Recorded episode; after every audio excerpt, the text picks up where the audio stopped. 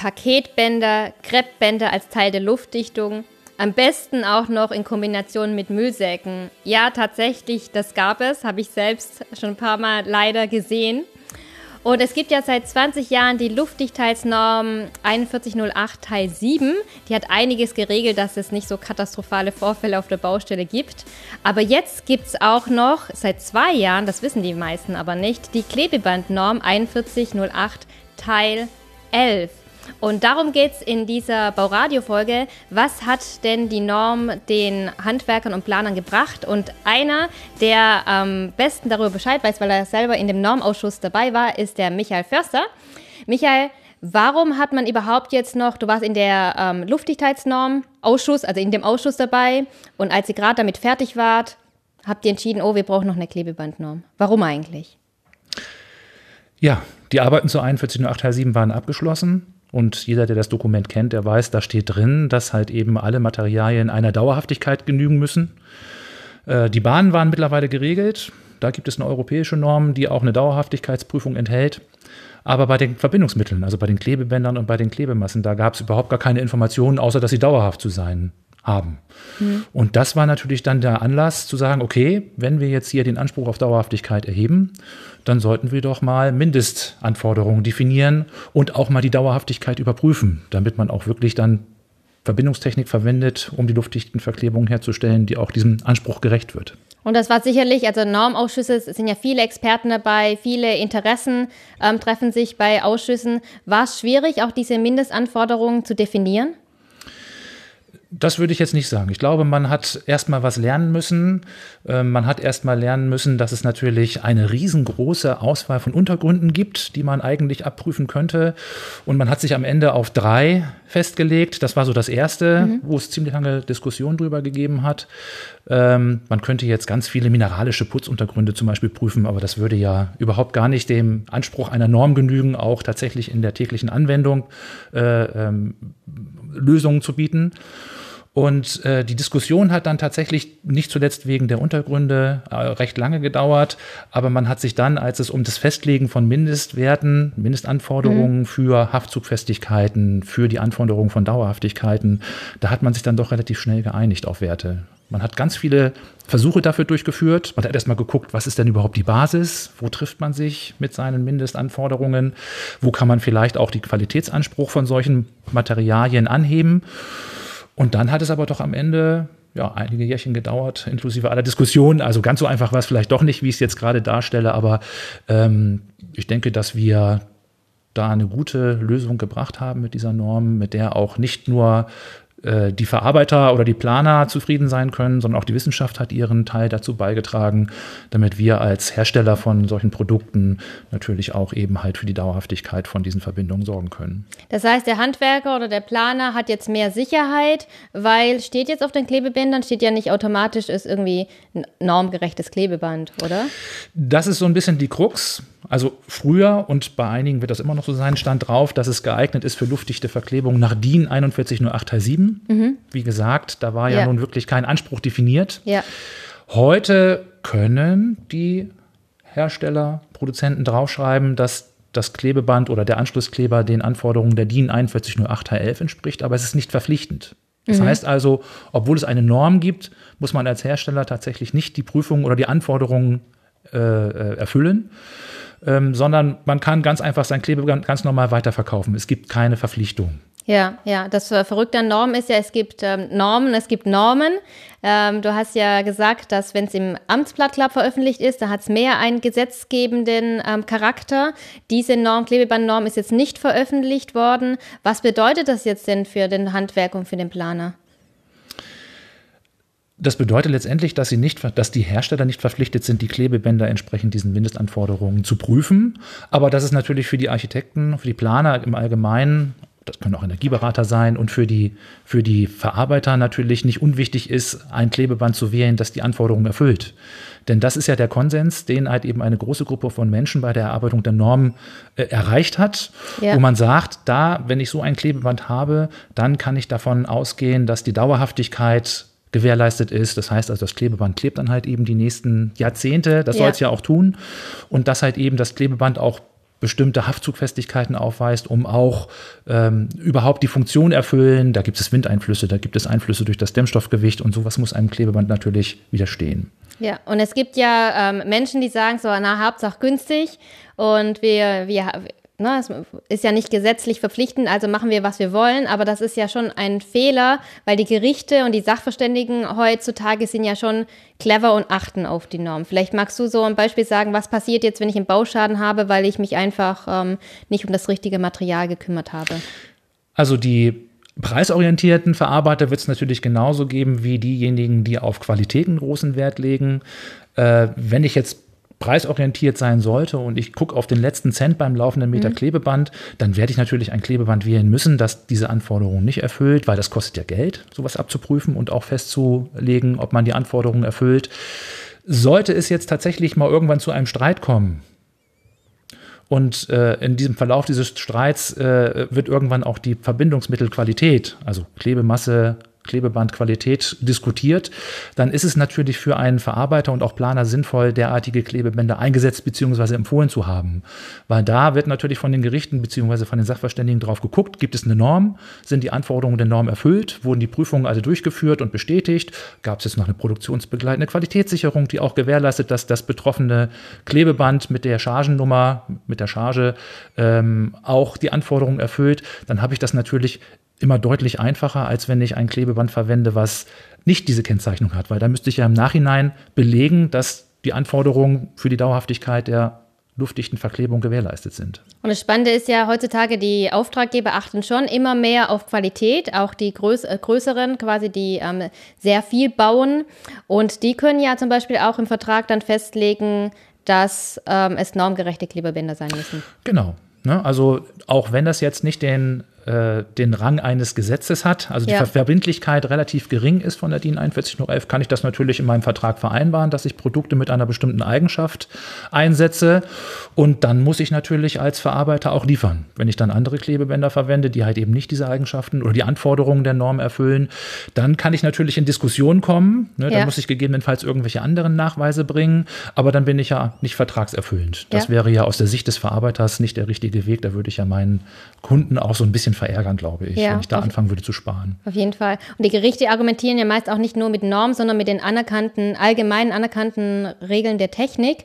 Würdest du sagen, das ist ja dann auch eine anerkannte Regel der Technik, dass man mit normgerechten Klebebändern arbeitet, ja, definitiv, oder? definitiv. Ja, also bei der Erarbeitung der Normen haben ja verschiedene interessierte Kreise mitgewirkt. Ja. Das sind jetzt die Wissenschaftler, das sind die Planer, das sind tatsächlich auch diejenigen, die äh, den Verbraucherschutz äh, betrachten, das sind die Verarbeiter und das sind natürlich auch die Hersteller. Das heißt also alle, die irgendwo am am Rand vielleicht auch mit einer luftdichten Verklebung oder mit Energiesparen zu tun haben, ja. die waren, waren daran beteiligt.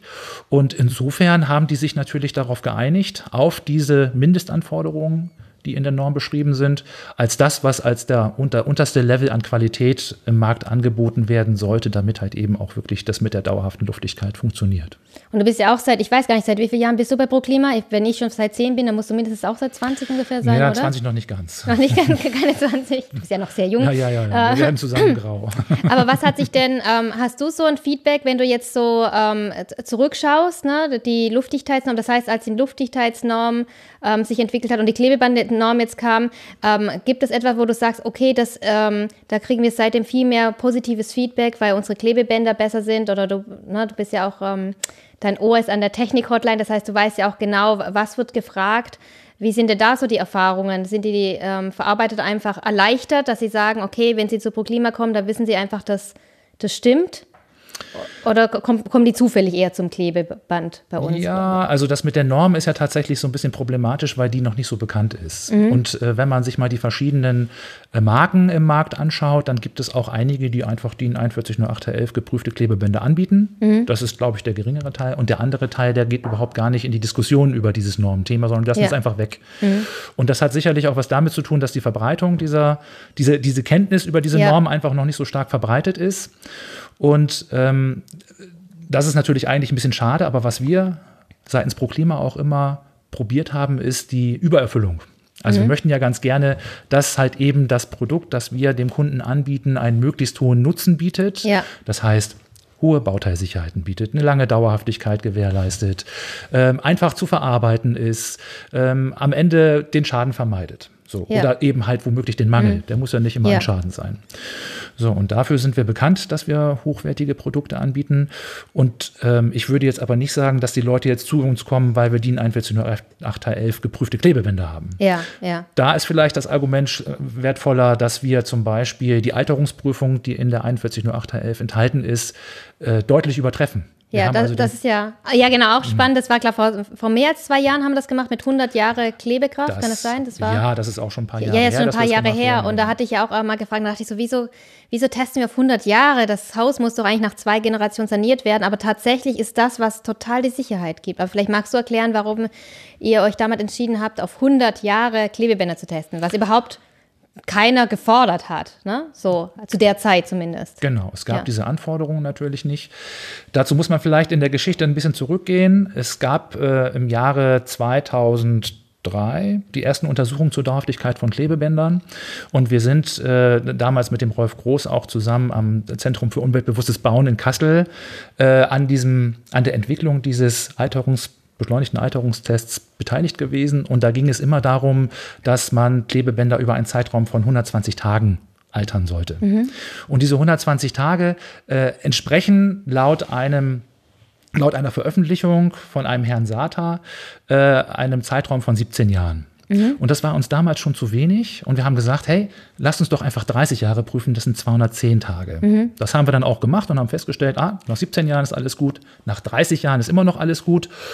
Und ähm, wie das immer so ist in der, der Diskussion. Der sportliche Ehrgeiz. Ja, der sportliche Ehrgeiz, der reizt einen dann so ein bisschen. Und dann haben wir gesagt, naja, wohin wollen wir denn eigentlich mit unseren Produkten? Äh, welche, welche Aussage möchten wir gerne treffen wollen?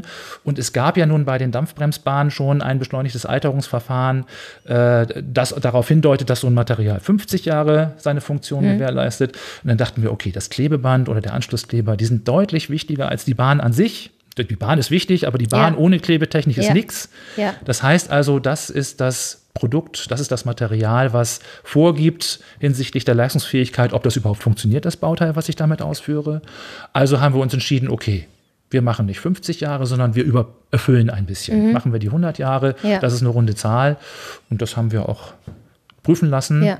am an der Universität Kassel, auch Rolf Groß wieder, da gab es eine Umfirmierung vom Zentrum für umweltbewusstes Bauen zur Universität Kassel. Und das haben wir erfolgreich bestanden. Das ist sehr positiv auf jeden Fall für die Dauerhaftigkeit. Interessant fand ich, als wir damit rausgingen, haben gesagt, übrigens, wir haben auf hundert Jahre getestet, dass da schon auf einmal die Rückmeldung kam mit Wahnsinn, das ist ja wirklich wichtig, dass das so lang hält. Dass genau. man das, was so ein Klebeband alles leisten muss, weil Klebeband ist eigentlich eher so dieses, man macht sich Gedanken über die Dampfbremse, man macht sich über Details ähm, Gedanken, aber dann dieses Klebeband ist eigentlich nur Mittel zum Zweck. So, so von den Gedanken her, ne? Das ist so ein bisschen so, es muss mitlaufen, es muss halt funktionieren. Genau. Und da war auf einmal dieses Wahnsinn, was so ein Klebeband alles leisten muss. Und laut Norm soll das Klebeband ja gar nicht so viel leisten.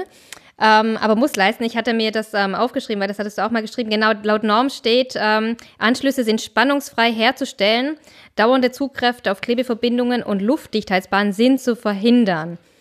Aber das ist nicht realistisch.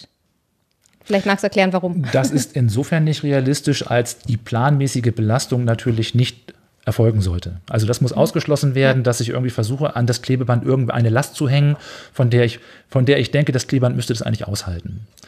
Ähm, der Fehler, der immer wieder gerne mal gemacht wird, dass diese äh, Leibungsverkleidung bei den Dachflächenfenstern, da wird die Dampfbremsbahn einfach hochgezogen und dahinter wird womöglich noch ein bisschen Wärmedämmung gequetscht und dann hofft man, dass das Klebeband, Klebeband gut auf dem Fensterrahmen haften bleibt. Aber dafür ist das gar nicht gemacht. Ja. Ähm, ein mir bekannter Bauphysiker hat mal irgendwann gesagt, die Klebebänder sind nicht dazu da, um das Gebäude zusammenzuhalten. Und das stimmt ja. auch. Ja. Also das Klebeband ja. hat luftdichtende Eigenschaften. Das Klebeband hat einen Kleber, der auch die sogenannten bauüblichen Bewegungen aufnehmen können mhm. soll. Aber das Klebeband muss, am Ende ist es die Ergänzung einer mechanischen Sicherung. Bei ja. den Bahnen ja. sind das die Latten, die Installationslatte, die Tackerklammern, mit der man die Bahn befestigt und nicht das Klebeband selbst. Und jetzt kommt das große Aber.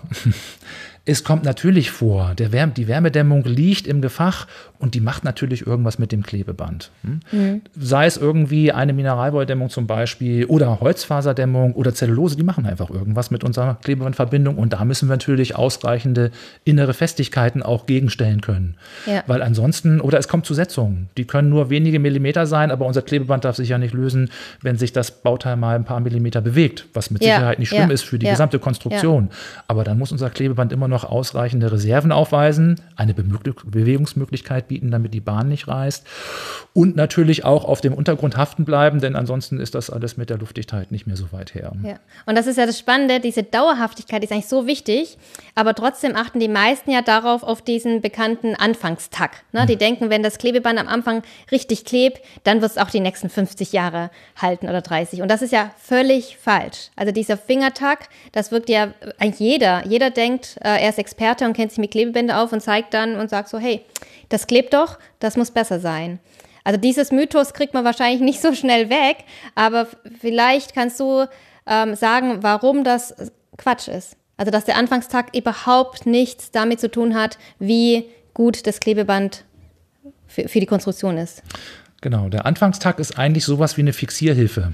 Ne, das heißt also, wenn ich das Klebeband anbringe, dann muss das ja erstmal auf dem Untergrund kleben bleiben und darf nicht wieder runterfallen. Ja. Das heißt, wenn die Anfangshaftung nicht hoch genug ist, dann kann ich das Klebeband natürlich nicht auf eine Bahn kleben oder auf eine Holzwerkstoffplatte zum Beispiel. So, das ist also die Mindestanforderung für die Anfangshaftung.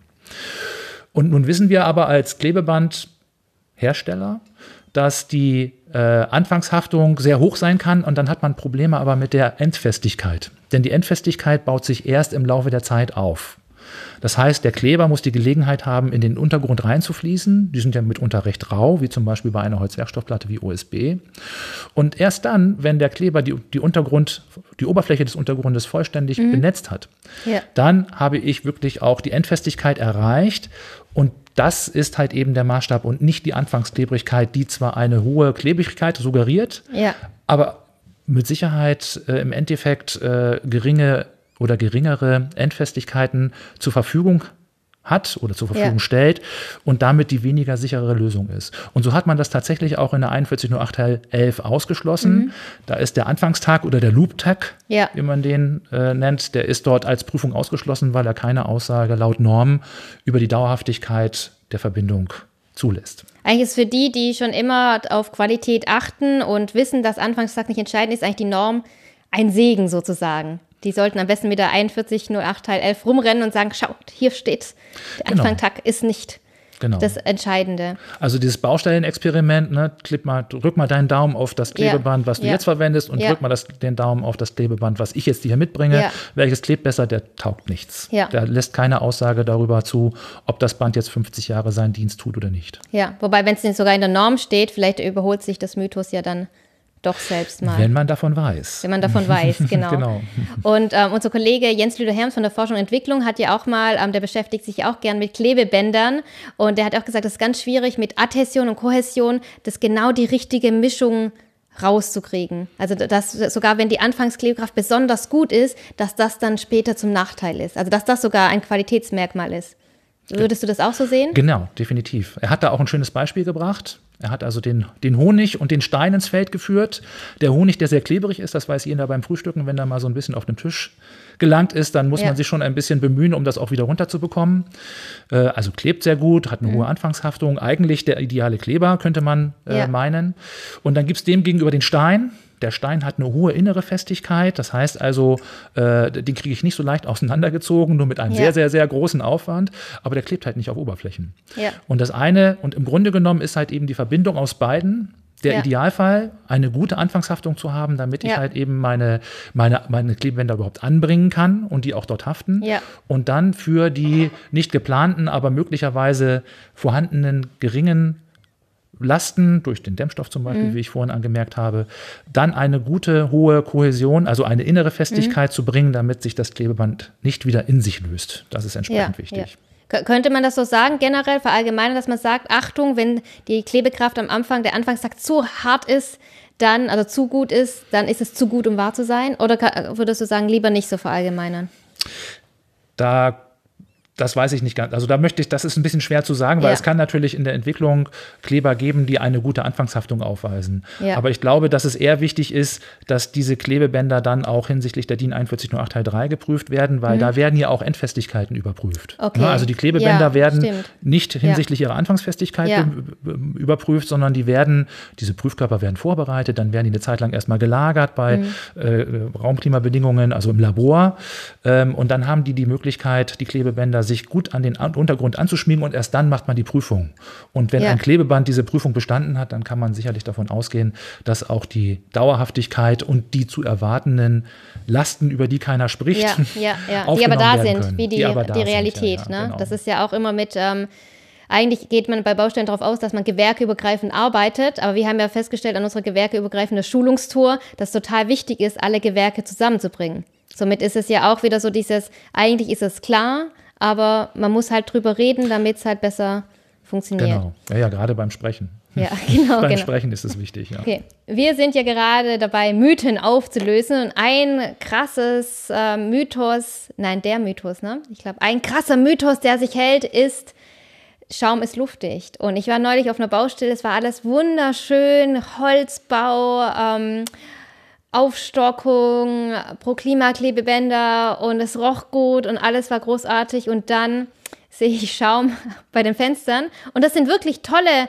Verarbeiter und tolle Planer, die ich persönlich kenne und ähm, die meinten, ja, aber wie soll ich denn die Ecke denn da noch dicht kriegen? Natürlich nehme ich den Schaum, für Blow-Do-Tests reicht auf jeden Fall. Und das Tolle daran ist jetzt aber, die Luftdichtheitsnorm gibt es ja seit zwanzig Jahren und da steht auch schon drin, Schaum ist nicht luftdicht. Und trotzdem denken fast alle, Schaum ist luftdicht. Das hat sich irgendwie in den Köpfen festgesetzt, ja. Also wenn ich das ausschäume, dann ist das gut und das mag auch für einen kurzen Moment gut sein, ne? Also diese Äußerung, bis zum Blower-Door-Test wird es schon reichen, ist natürlich, die spricht Bände. Ähm, aber das Problem ist tatsächlich, dass ja so ein Fenster sehr starken Bewegungen unterliegt, ne? Also jemand, der sich mit Fenstern beschäftigt oder vielleicht mal ein Pro-Klima-Seminar zu Fenstern besucht, der wird lernen, dass da sehr starke Beanspruchungen sind aus dem Eingewicht, Eigengewicht, aus der Windbelastung, aus dem Öffnen und Schließen, äh, dass da halt eben auch Bewegungen im Fenster drin sind und die dazu führen natürlich, dass halt so eine Schaumfuge auch abreißt. Dann Was würdest du da empfehlen? Also die sagen halt meistens so, das ist ja so umständlich, das jetzt mit Klebebänder zu machen und ich, mir wird ja, da ich ja keine Handwerkerin bin, heißt ja immer, ja, du arbeitest nicht auf dem Bau, du weißt nicht, wie es geht, aber da du ja Zimmerer bist hm. und Ingenieur, kannst du jetzt die perfekte, glaubwürdige Antwort sagen?